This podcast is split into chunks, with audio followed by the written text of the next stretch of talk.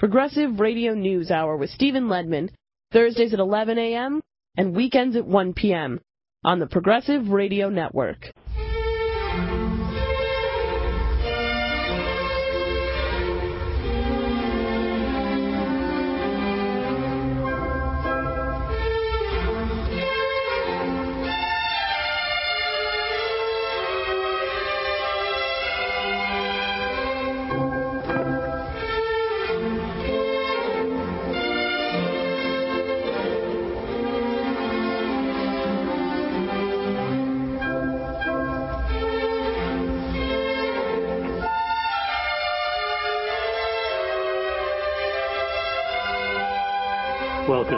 Progressive Radio News Hour. I'm Steve Lendman.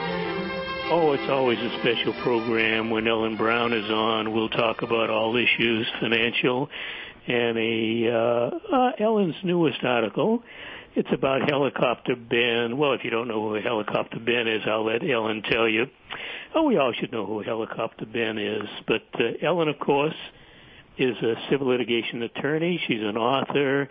She is one of the best writers on financial issues I know. When Ellen comes out with a new article, it is absolutely must reading. It is terrific. And she also has an important book. I say it all the time, and it's out in a brand new edition. If you haven't gotten it yet, and you haven't read Ellen's book, Web of Debt, then you just don't know how the system works and what we need to do to fix it. Ellen, I say it all the time. I mean, when I read your book, it just it was recommended to me, and and I read the book and I said, my goodness, they understated how important this book is. It really is a blockbuster. If uh, if if if if the the major sources promoted this book, Ellen, the way they promote trash, you'd have rocketed to the top of the bestseller list. Oh, thanks, Stephen. I love your introductions. Oh, I, well, I Ellen, you make it so easy for me. I just saw I just saw a little uh, clip on they were video clips on how to put on eye makeup and this woman had gotten 5 million hits on her YouTube video in a month on on eye makeup. So, I mean, that's what we need to put in a, a little uh, little uh, bring it down to earth. You know, what what can you do with it? Well, my latest thing is, uh, well, I think you talked about it on your last show, but the 62 million um, mortgages that may not be foreclosable because of recent case law. I mean, that that's the type of thing that grabs people where they can do something about it. I'm afraid this this one I wrote about helicopter Ben, I got a lot of objections that they didn't know what I was talking about. It, it gets was, a little complicated, I must say. Yeah, I, I, was, I was waiting. I was waiting for the punchline where I mean, you go. I, I, the information you provide is really important, and uh, I, I write a little bit about this. You write about it all the time, so I devour it all. But anybody who doesn't understand any of this stuff, and that means most everybody, Ellen, as you know, they go through all this complicated stuff uh, through most of the article, and then they get they get down to the end where you really get into the meat of of what, what we need to do. I, I mean, Ben can fix this problem; he just won't do it. But but you explain it. Can I read you one thing before you get into this? Yeah. I got a New York Times alert this morning, and it says this. Got it oh about half an hour ago or so. Uh, the details are coming later, but uh, oh the headline says uh, World Bank backs rules to avert banking crises. oh well, you know, round what? Round round five, round ten, round round fifteen. Uh-huh. all the all the new rules they're going to come out with. But but it says this. Uh, apparently, uh, the major central bank is uh, Bernanke, Helicopter Ben, uh, uh, Trichet, and uh, whoever else was at this meeting uh, in uh, in uh, Basel, Switzerland, with, the uh, uh, the uh, uh, International Bank of uh, Settlements. The Central Bank of Central Bankers is based, and they came up with some kind of a system that we we don't know the details of yet. But it says if ratified by the G20, if ratified by the G20, if ratified by uh, maybe the G1 or 2 or 3, what does the G20 have to say about it anyway? If the rules are ratified, known as Basel III, it will require banks to bolster the amount of low risk assets they hold in reserve as a cushion against market shocks Now, I think they're talking about when things are more stable rather than now. I can't imagine they're going to raise reserves now. But then it just says uh, it says it, it will well, it's make not the, reserves; it's capital, which is harder harder to raise. It, Oh, oh, right? oh, absolutely. Well, anyway, it said the details are coming later. I can't imagine there's going to be anything good for world economies out of this. It may be good for bankers, Ellen. It certainly will not be good for for the average person on the street, the average working mm-hmm. person. I don't, it's not going to be good for the local banks at all. Um, I know a banker in Missouri who said that his bank has not made a loan for two years because Oh. they they can't because because of their capital situation. Um, all the properties have lost value, which means when they were leveraging, like if you had a hundred thousand dollar property, you you could leverage it to a million dollars in loans, and then all of a sudden now, if that hundred thousand dollar property goes into default and you have to sell it, you can only get ten thousand dollars for it. So now you've only you've only got the potential for a hundred thousand dollars in loans instead of a million dollars in loans. So their whole ca- their whole um, potential for credit has collapsed. So they have to wait for those old loans to get paid off before they even have any money to make any new loans. So now they're going to put an even higher capital requirement on the banks. Well, this is not going to hurt Wall Street at all because they're the ones that are rolling in it. But the the the community banks, the ones that are actually making the the real estate loans and lending to small businesses, they are going to be crippled, which means they'll go bankrupt. The big Wall Street banks will buy them up, which is what they've been doing anyway, and um, we'll probably all be forced into some sort of global system where we wind up borrowing special drawing rights or something because the dollar gets so defamed and devalued. You know, So- I, I brought, I, I took a look at an old article that I wrote, Ellen. Uh, It was, uh, uh, I believe, last uh, last April, so uh, April before that, April 2009, and in it I quoted an article that you wrote. Was my article in April? Well, I quoted an article you wrote in April 2009. Maybe mine was some weeks after that. I don't the date is up top. I'm looking at yours, and your article is titled "The Tower of Basel," or Basel. Do we really want the Bank for International Settlements issuing our global currency? Ah, well, global currency uh, giving Wall Street more power than it already has, which is exactly what Obama's so-called uh, financial reform did. It did not help local community banks. It helped the big ones. That's what finan- financial Killing reform is to help the big community guys Mhm. and hurt the little guys. Yeah. Well, and I here's what I'm writing on now. I'm not. I know I'm avoiding the issue of the helicopter Ben, but um, what I'm writing on now. This all stemmed from the 62 million mortgages. That um, the real collapse in the fall of 2008 was in the shadow banking system, which was a 14 trillion dollar banking system versus the 12 trillion dollar system that we normally think of as banks um, the problem is the, the regular banks were overregulated basically, and they couldn't make any money. So, so they branched out into the shadow banking system where they could make money, and the big institutional investors in the last 30 years, uh, tons, huge amounts of money have gone into these funds.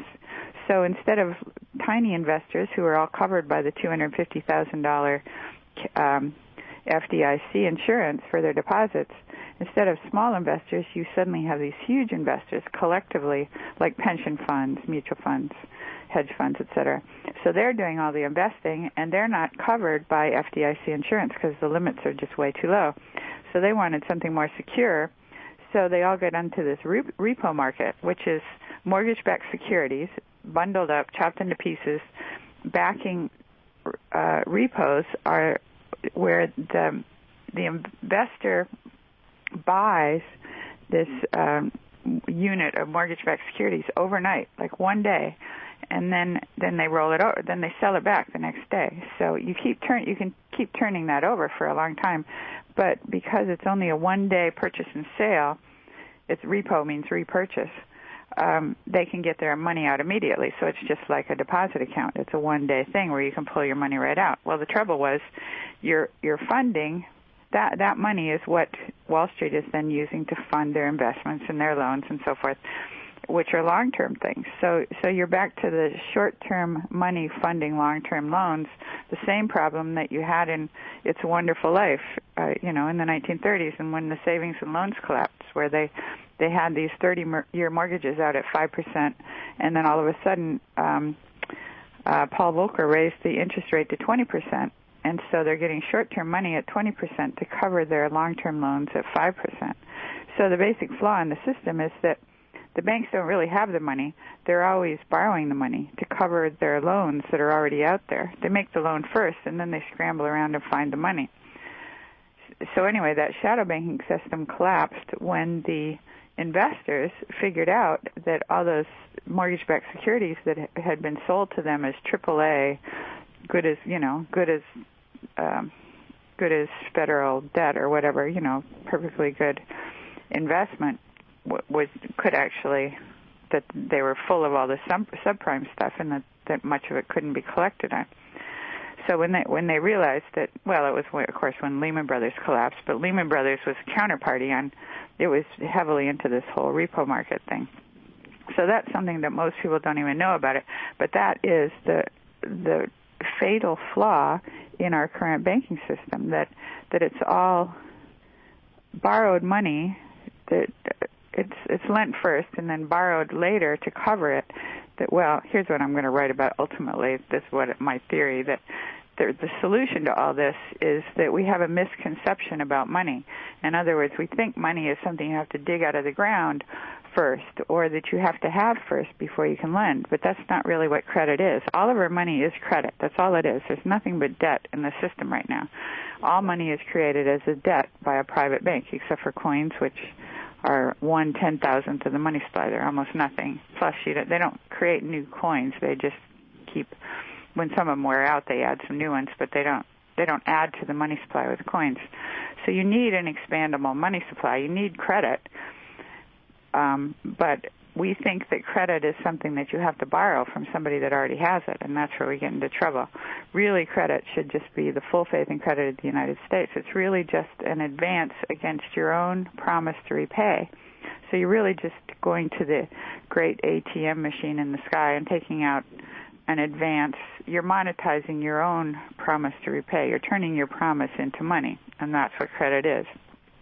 Anyway, you can make the system work if it was a fully public system merely acknowledging that all our money is merely a series of legal agreements and we're just overseeing this system of agreements. It, there's no should be no shortage of credit. Every oh, oh well, I may be getting off point here, but um, I was just reading in a banking textbook. Somebody pointed me to this insider's textbook. It's what bankers use, what bankers learn how to be bankers from, and it said right in there. It said banks early on discovered that it was bad business practice to turn people away because you didn't have the money. Like if they came to take out a loan, you didn't want to say, "Well, we don't have enough deposits to your, cover your loan, so you're going to have to go to the bank down the street," because you would lose that customer and the neighbors and so forth. So, so they always any credit-worthy borrower that would walk in the door, they'd give them a loan, and then they'd scramble around and try to find the the money so that the checks would clear. Um, but that's the way it should be. You should be able to, any credit-worthy borrower should be able to get a, a loan, and that's actually what's made this country great, is the ability to get credit. You don't have to have a rich daddy, you can get credit.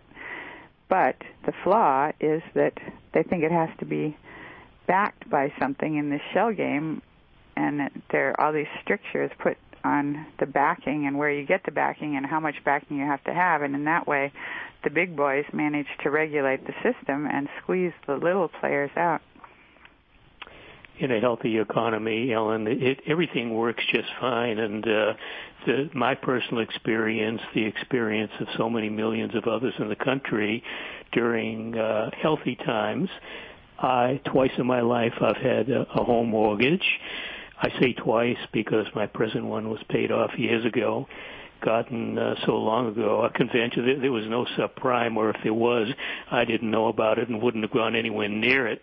Back in 1973, when I got my last one, I just got a conventional uh, 29-year mortgage, and it was a piece of cake. I just uh, went to a bank that uh, uh, uh, I, it's so long ago. I don't remember why I chose that bank, but I went to a particular bank and sat down with a, uh, a gentleman inside and explained I wanted to take out a mortgage, filled out all the papers.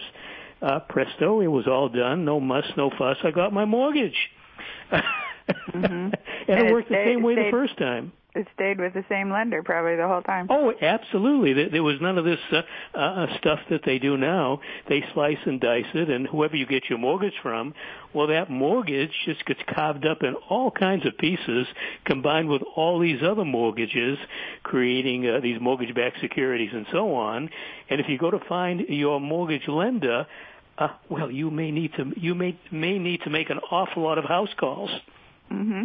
And the reason they do that is that they have to do it in, in our existing banking system. First of all, they needed some sort of security for these great big institutional investors. They were providing a service that was needed, and the security was mortgages. So if you have this repo and you pay the money to the special purpose vehicle, which serves as the shadow banker, and now you've got this mortgage-backed security in hand. Well, if the special purpose vehicle goes bankrupt or for some reason you can't get your money back, you've got that security supposedly that you could then foreclose on and you get your money back.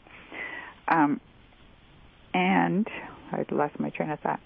Um, oh, so in order to in order to facilitate all that, they had to do this electronic registration system, which was MERS, a mortgage electronic registration system.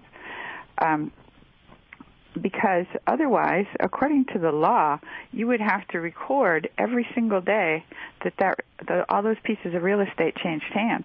Plus, you can't even tell which real estate piece of real estate changed hands because you might own a thousand shares in this bundle. Well, that means you of you know millions of whatever shares units.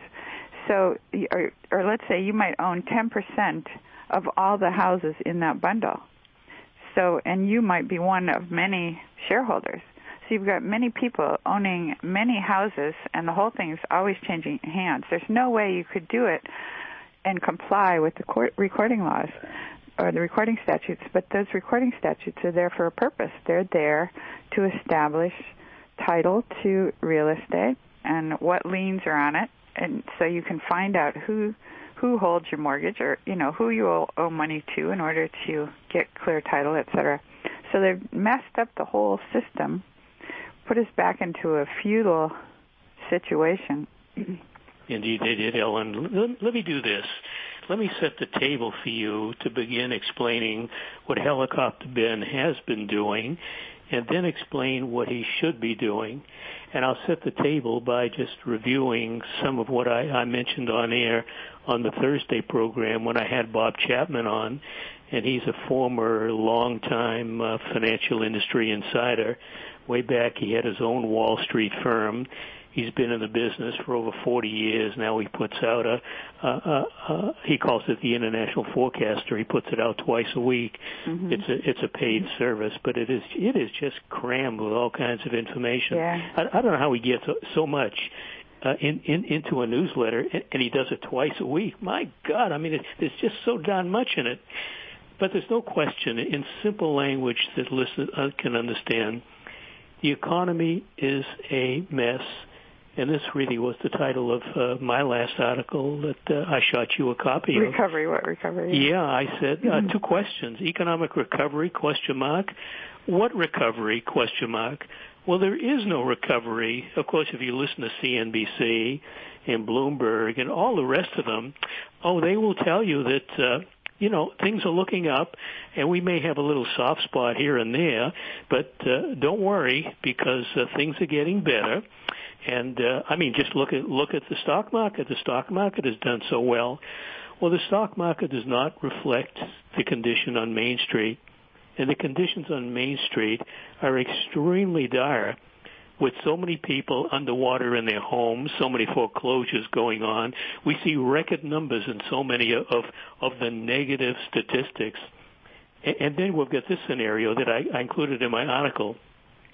From from recent peaks wages and salary. Well, we've got credit contracting, and you can explain that when you get into helicopter Ben. With all the money he's created, credit isn't expanding, credit is contracting. But hold that thought a moment, Ellen, and I'll just rattle off a few numbers. People miss the program. I, I mean, this this really makes the case for just how dismal things are, and, and I, I make the point strongly that they're not getting better; they're getting worse. And I don't know, wait another few months, wait another year, and and, and when things really start collapsing again, and they will, then people will realize once again we've been conned. We have been conned long before this thing began, and uh, one special one guest in particular Ellen on on other programs has explained this because she was on the inside and she saw the housing bubble developing in the 1990s oh, the mid mid 19 even earlier than the mid 1990s. This thing has been long in the making. It was planned. It was not accidental, and everything that's going on, the wreckage was all planned, manipulated to to help the big boys and harm the rest of us. But right now, from peak numbers, Ellen. Wages and salaries are down 3.7%. Corporate profits down 20%. Real GDP well, the reported numbers are at 1.3. They keep revising them lower, and maybe the next reading will be zero, and, and we'll be heading for minus numbers before long. Industrial production down 7.2%, retail sales down 4.5%, manufacturing orders down 22.1, manufacturing shipments down 12.5, exports down 9.2, new home sales down 68.9%, existing home sales down 41.2%, and the housing problem has a long, long way to go before it get, gets corrected. Uh, we may we may have a couple of years or longer before we even hit bottom and then begin to have a chance to come back. Uh, housing starts down 63.5%, non-residential construction down 35.7. Healthy economy? What in hell are these people talking about? I mean, these I call these people paid liars, Ellen. The people who go on the major news programs, whether it's CNN or CNBC, whatever, they are paid liars. They lie to you, and they simply don't tell the truth you can you can expand on that, but then get into what Helicopter Ben is doing to exacerbate the problem, not alleviate it, and then say what he should be doing. Mm-hmm. Well, I think on uh, CNBC, for example, that's their business to make you think the stock market is doing oh, well. Oh, absolutely. They would. The idea is to get people to buy, buy, buy. Yeah. Um, so the big I mean, boys can like, sell their trash to, to innocent in, in, innocent lambs, picking it up, and and and they can see it fall apart in their portfolios. uh huh. Well, that's what it that's what it is. A big casino. A big casino. You go ahead. Well, quantitative easing is um, where new money is added to the Federal Reserve just prints money. So everybody's all alarmed about this quantitative easing going on that the Fed has pumped out 1.2 trillion dollars, just added it to M2, which is you know the second largest measure of the money supply, or M1. I no, I guess it's added to M1. Well, I think anyway, is it M1? Anyway, the the, the, the aggregate of all the aggregates. yeah. Anyway, they printed money for 1.2 trillion, which, which should have inflated the money supply and made prices go up and all that sort of thing. Um, but in fact, the money supply is shrinking, and now um, Ben Bernanke is saying that he's going to fight deflation with every tool in his arsenal, including quantitative easing. easing.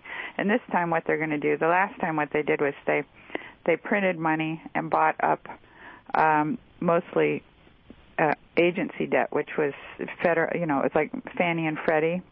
Uh, so it was government government debt, but but in the housing market. And uh, now what they're going to do is buy up government debt directly, which would be um, um, treasury treasury bills and um, or no, I guess long-term government bond, federal government bonds. So so this freaks a lot of people out. They're saying, "Oh, we're going to go into hyperinflation because they're printing money like crazy."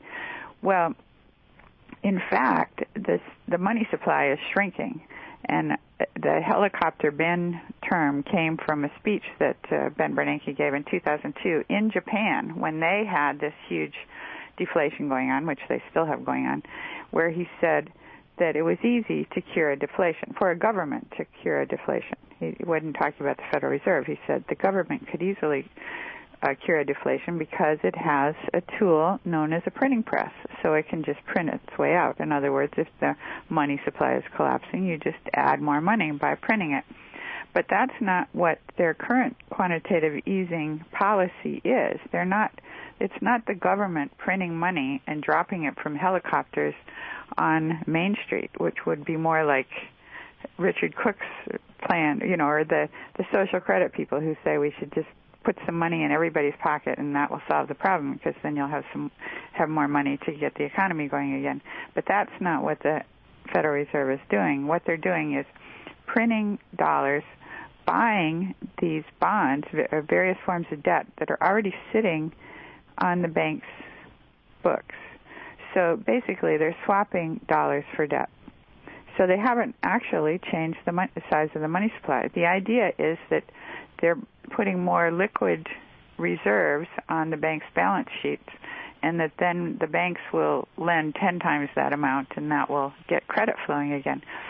But as both the Federal Reserve and the Bank for International Settlements have said in various papers, which I quoted, uh, adding more reserves when they already have too many reserves doesn't do anything. It, they're not. They don't make more loans because they have more reserves. They make more loans because credit-worthy borrowers walk in the door, and because they have the capital to do it.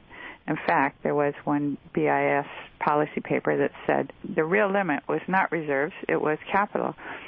Um, which was that limit imposed by the Bank for International Settlements itself, and which they're now raising so they're making it even more difficult for banks to lend. Well, capital is not the money you get from the Federal Reserve in exchange for your bonds.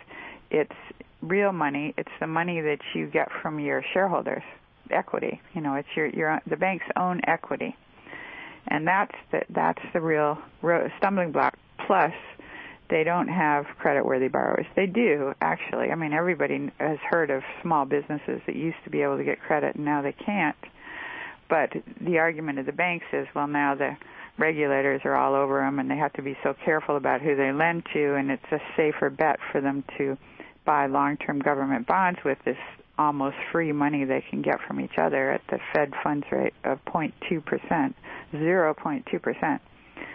They can buy long-term government bonds then at two or three percent, and that's just clear profit. They're not taking any risk. So why risk lending to homeowners that might default or businesses that might not get off the ground. So anyway, it doesn't help to add reserves when they've already got enough reserves. So what they're doing is not changing the money supply at all. They're just swapping one form of liquidity, which would be government bonds, for another form of liquidity, which would be Federal Reserve notes, and then they, they're taking back the bonds. So in my article, I was trying to make two points, although I guess I I didn't nail it too well, but the two points I wanted to make was one that they're not putting the quantity that dropping money from helicopters would work if they actually dropped it from helicopters on Main Street on the businesses that need the money. And that's one way they could do this. In the Federal Reserve Act, they're not allowed to lend. There's no provision for lending directly to state governments. But there is a provision in emergencies for lending to corporations. So you could lend to a state owned bank. So I think every state should have its own state owned bank. And the Federal Reserve should be giving them the extra reserves to then leverage into loans directly into their local economies. They sure should, Ellen. Let me let you hold that thought because we have a break coming up. And uh, I, I, the email I sent you, oh, 20 minutes or so before airtime, what Helicopter Ben should be doing is putting his money where our mouths are, not the mouths he's putting them in that don't need that money. That's not growing the economy. our mouths grow the economy. That's such not... a great title. Can I use that? Oh, absolutely. Oh, absolutely. Feel free to use it. I'll give you credit at the bottom. let's, let's take a brief break and we'll come right back. Hold, hold that thought and pick right up where we left off. You are listening to PRN, Progressive Radio Network.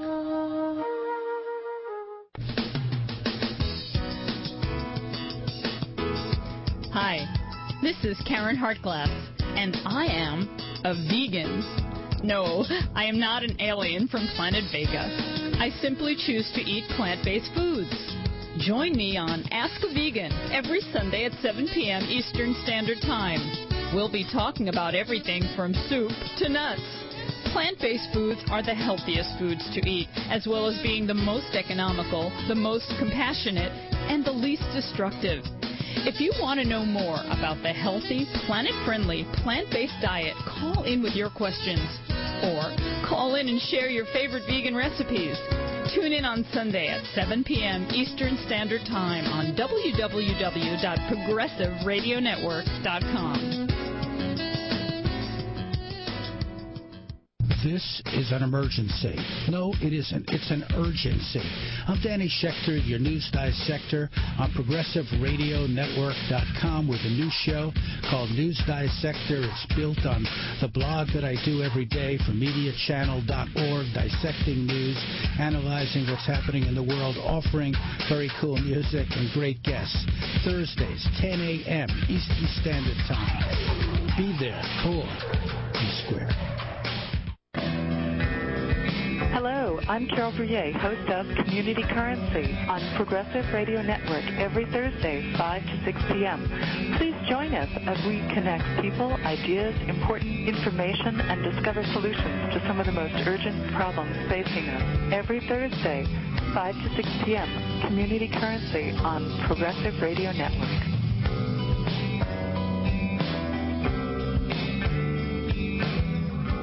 This is PRN, Progressive Radio Network.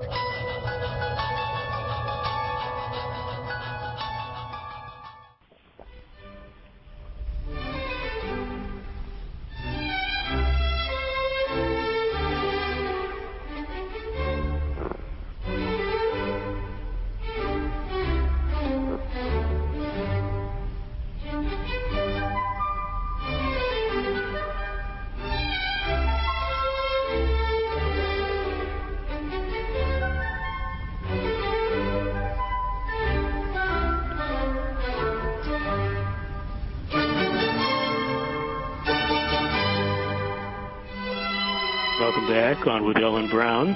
Ellen, before I let you pick up, let me just mention a couple of things. Uh, I was so delighted to learn a couple of weeks ago that uh, progressive radio has gotten to be the most popular online alternative media source, news source, the kind of program that uh, PRN puts on. And uh, my program keeps gaining more listeners. They told me that uh, that uh, it's it the program has gotten quite popular, and uh, I'm delighted about that. Uh, I, I would hope so because people PRN isn't the only alternative source around. Uh, there are others, and uh, uh, there, there there's good online programming, good alternative programming. What strikes me so much is that most people turn to the major media to get their so-called news and information, but uh, the problem is they don't get any. They get uh, what Project Censored calls managed news, propaganda, junk food news, another Project Censored phrase, junk food news, you know, the Tiger Woods stories and stuff like that, celebrity stuff or sex scandals or whatever. But to get the real stuff, you'll you'll, you'll never get the real stuff on uh, CNN or Fox or CNBC. They are there to see that you don't know what's going on so you don't realize that the roof is coming down on your head until it actually is there and you yell, ouch, because you lost your home, you lost your job, you lost your savings, and nobody has to explain to you how bad things are. Well, I, I honest to goodness believe that we're in a depression and it will have a long, long way to, to run.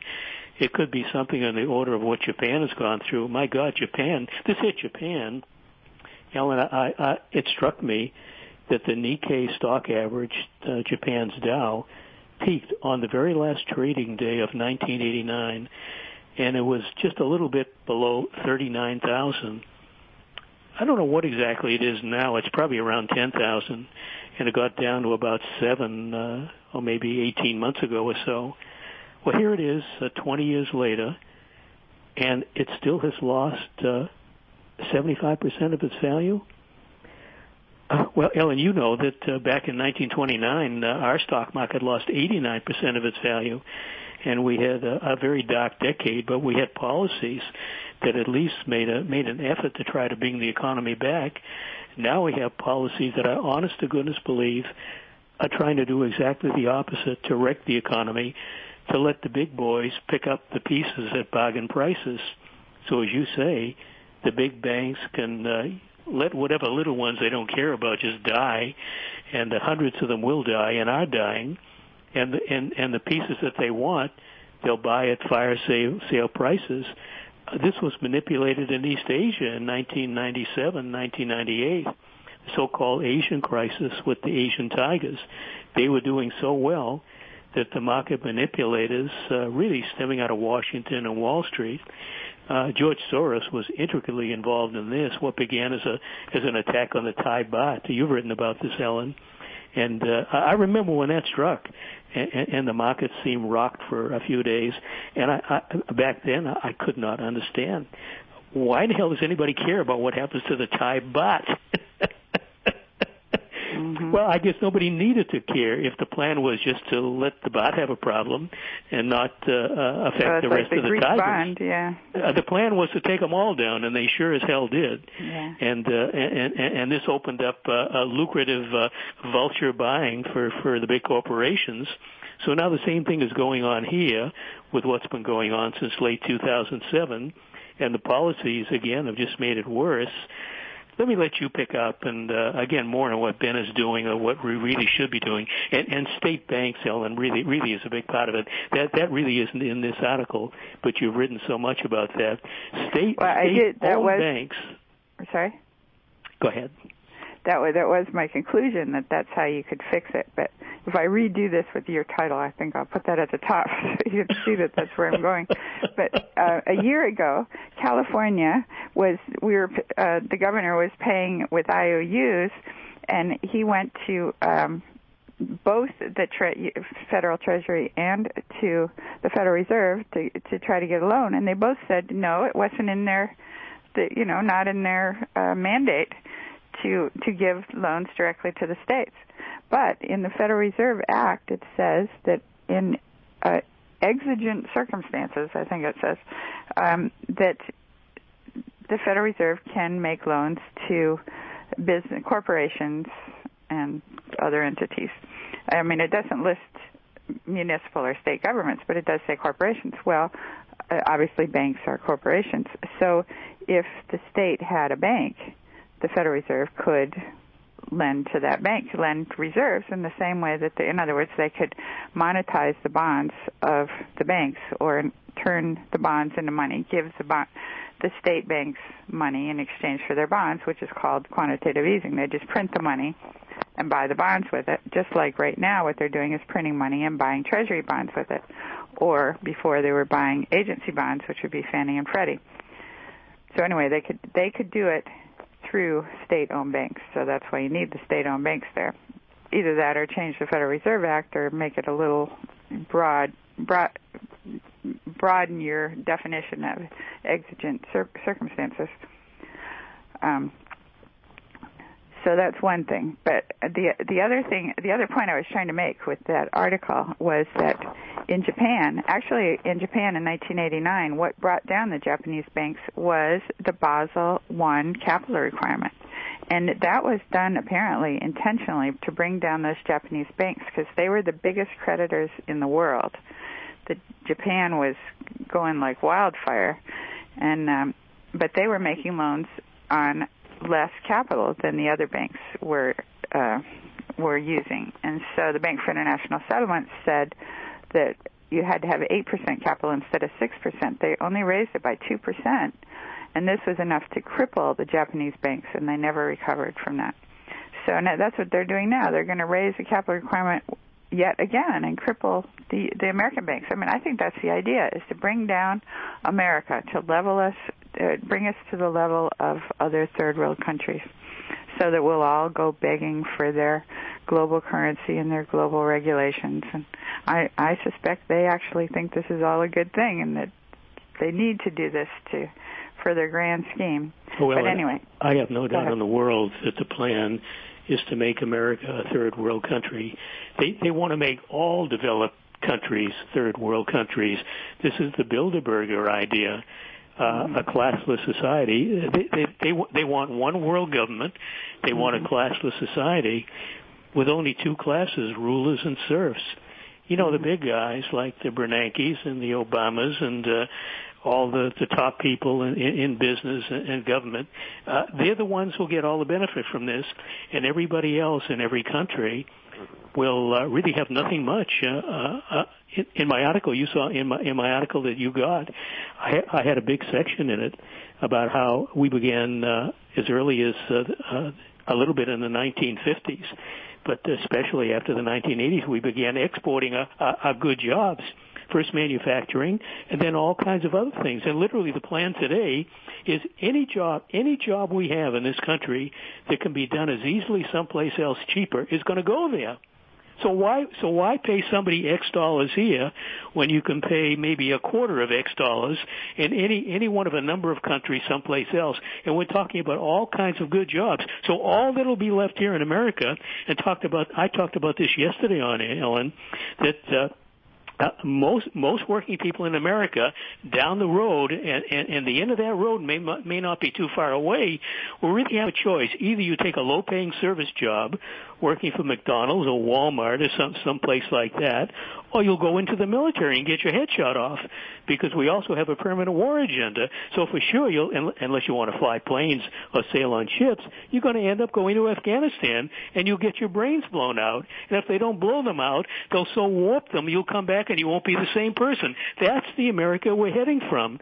Mm-hmm. And it's it's so easy to be the other way, Ellen keep keep going on that. The solutions really aren't rocket science. E- even a non-economist like me, and when it comes to things economic and finance, I, I am absolutely no expert, and I swear to God, if they made me Secretary of Trade or, or, or Economics slash fin- Finance czar, Ellen, I could fix the economy. I know. So could I. Uh, that's the thing.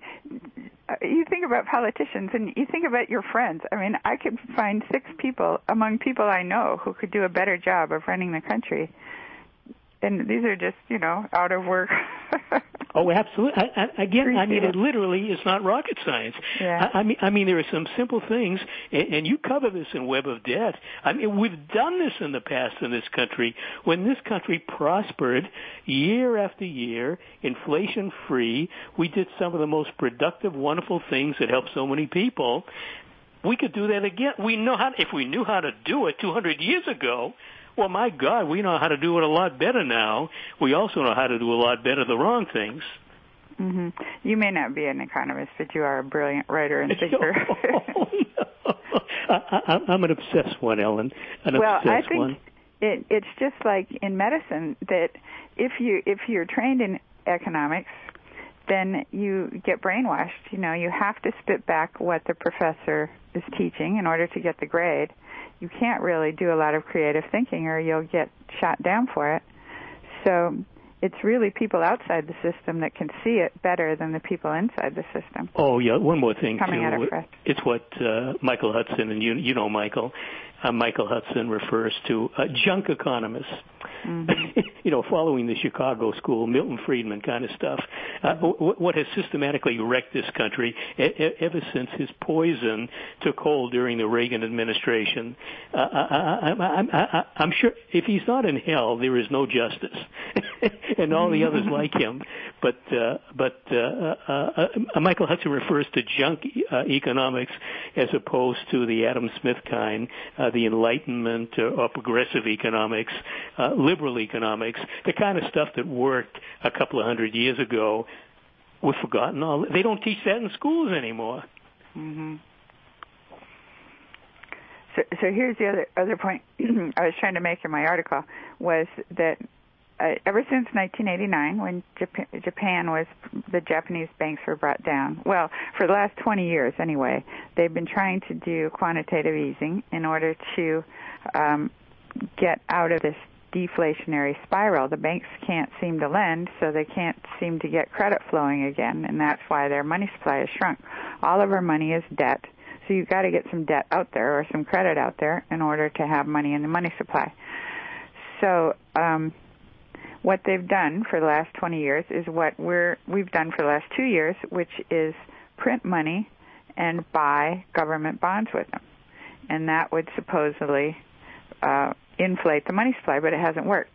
So here's the thing: if that shows that you can print money till the cows come home and buy government debt with it, and you won't change the size of the money supply because the government debt is money. It trades just like money. In fact, around the world, people, um, central banks are holding uh, our debt, our um, treasury bill, you know, long-term treasury bonds, just as if they were money. They're holding it as reserves, and and they're going to use those if you know if somebody attacks their currency, then they can sell them, and then they can uh, support the currency.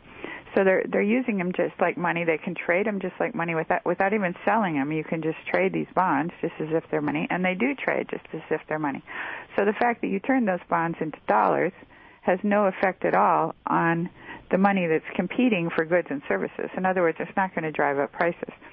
So we could indeed pay off the, um, the federal debt by just printing dollars. The government could do this, print dollars, take back the bonds, rip up the bonds, and now instead of having $12 trillion in debt out there, you would have $12 trillion in dollars. It wouldn't change the amount of money that's competing for goods and services. Because all that money, I mean, like I have, I've had bonds that got called, and my broker would call up and say, "Well, they called that bond. What do you want to do with us with the money?" You know, the the only change is on your in your account. It used to say X amount of dollars in bonds, and now it says X amount of dollars in the money market or in dollars. And then you say, "Well, buy some other bonds with it or whatever." So, so you, it's not like you rush out and start shopping for food and oil and houses with the money you do whatever you were going to do with it anyway. If you wanted to spend that money, you would have been out spending it. The reason you've got it in the bonds is you want to save it. So if it's not going to be in that form of saving, you'll put it in some other form of saving. Anyway, so so my point was that everybody freaks out about this 12 trillion dollar debt that we have, but it, that 12 trillion dollars debt is our money supply. So just turn it into money and then we can acknowledge that we've got $12 trillion in credit out there. Dollars are credit and bonds are credit. They both represent a claim on a dollar's worth of goods and services in the economy, as Edison, Thomas Edison said in the 1920s. And what we really need to do, Ellen, is, is, is get money in the hands of people who spend it and grow the economy. And really one step before that, or one step along with that is we need, we need programs to create jobs. I have no doubt in the world, based on the evidence for the past uh, year and a half, um, over a year and a half under Obama, and before that under Bush, that the plan has not been to create jobs, but to destroy jobs. And even the so-called Labor Department issued numbers on job creation, they're phony because they leave out a lot of people they don't count. And we've, we've, we actually have minus numbers in all the months Obama has been president. There are lots of people who never get counted. Uh, they include, I, I saw some shocking numbers. A study was done by, uh, I believe it was Northeastern University in Boston. They did a study, and I quoted it some time back, that uh, inner city youth unemployment in in cities all over the country exceed in, I, I guess they're talking about teenagers who would like to get a job so probably uh, 15 to 19 year olds who want to get some kind of a job to because they want some money or their families need some money the unemployment rate among this uh, class or category exceeds 80%. Wow. 80, percent Now, now these, these kids aren't counted. Mm-hmm. It makes no sense that you've got people out there willing to work and you have work that needs to be done. All money is is an accounting tool for keeping track of the fact that these people did the work. So so you the government, the issuing power, Congress has the power to coin money and regulate the value thereof, et cetera.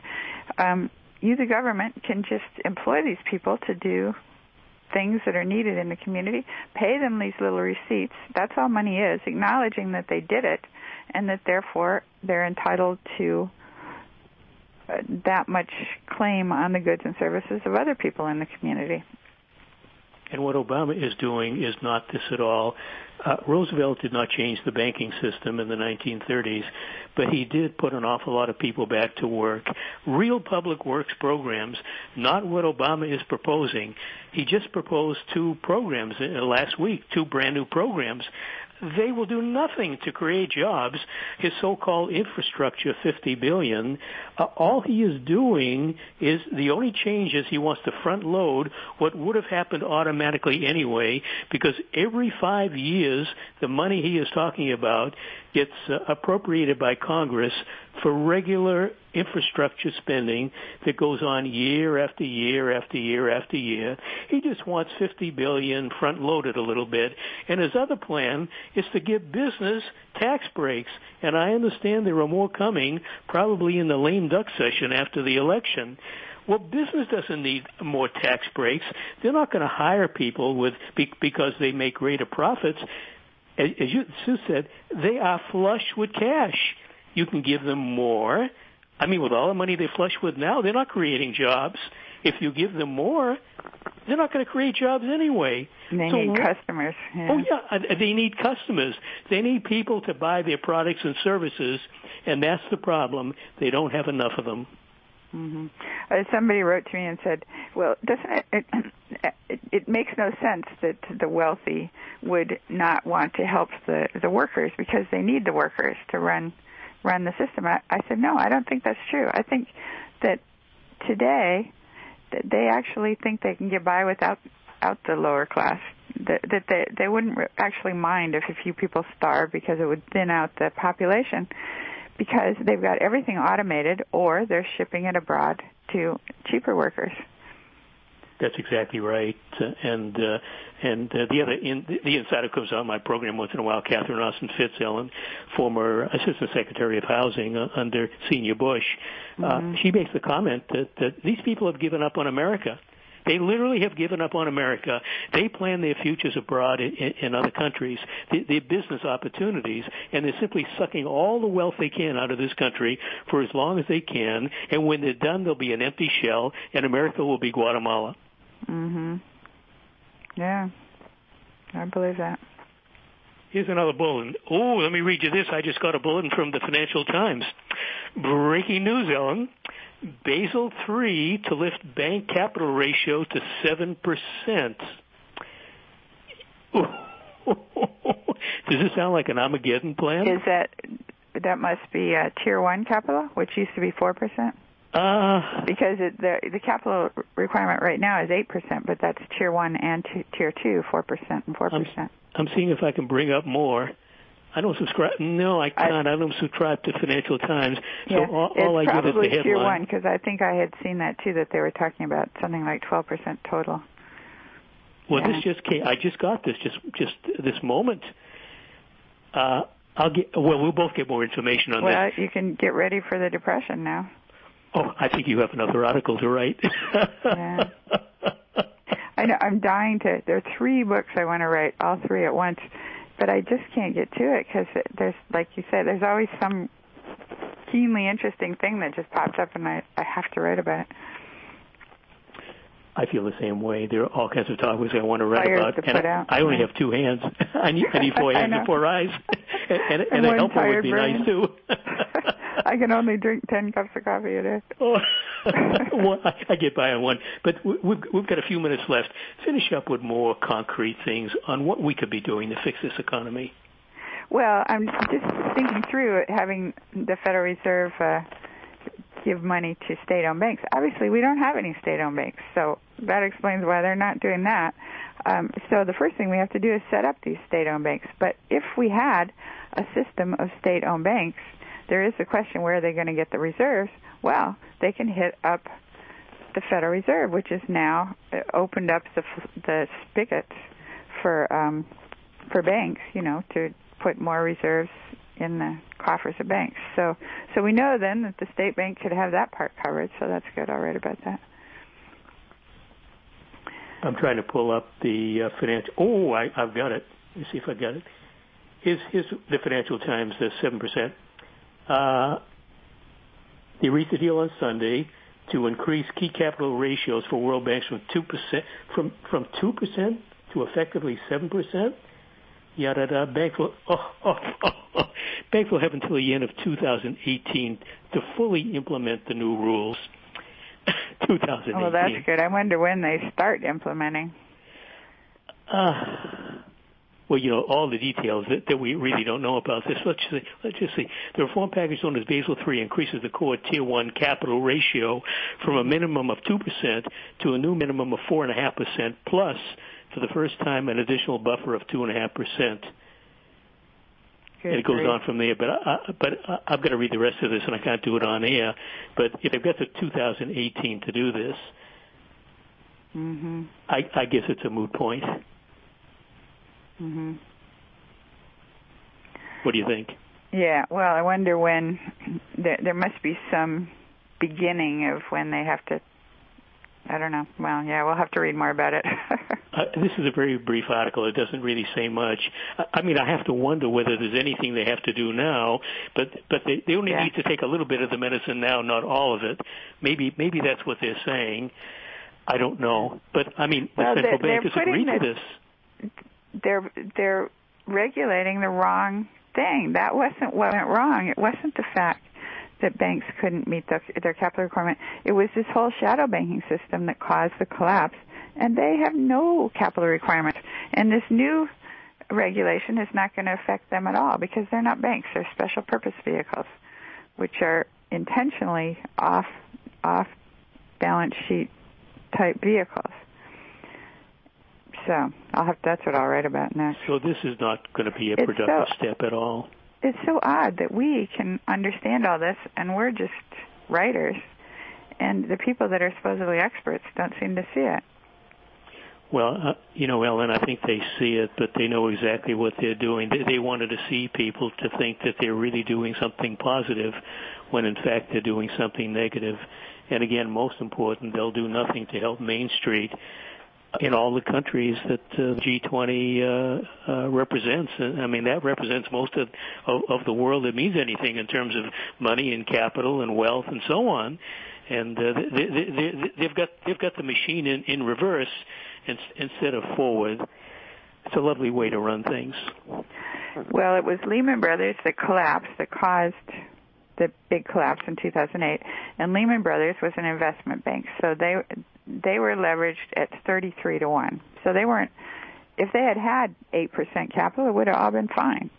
So so what's the point of raising it from eight percent to 12 percent when the banks that failed were weren't complying with the the rule at all? and that you'll still have you'll still have the shadow banking system out there, and it's still going uh, full bore. It's still got that huge derivative um, monster on its back. That how are you ever going to settle out those derivatives derivative bets that are now at something like one and a half quadrillion? I think I read. Never, never. I mean, it, it is. I mean, uh, Bob Chapman, who again is an insider expert, he says all all the major all the 19 major banks are insolvent.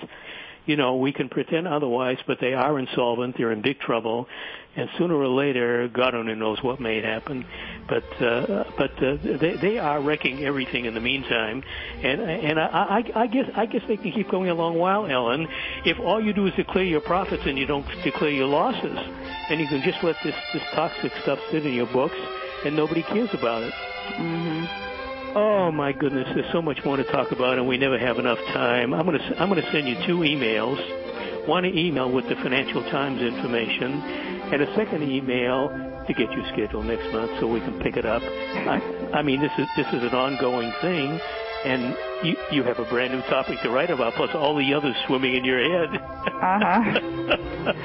Well, it's always great to talk to you. Oh, Ellen, it's absolutely marvelous having you on. I wish we had all afternoon. I, I, I hope my listeners feel the same way. You are absolutely extraordinary. Ellen Brown for treasurer? No, they'll corrupt you, Ellen. You don't want any part of those people. Ellen, thanks a million. I will email you as soon as I get off here. And join us again next week, of course. Thursdays at 11 a.m. Eastern, weekends at 1 p.m. Eastern. Always great programming like this. you'll get the truth on the most important issues. I guarantee it. Join us.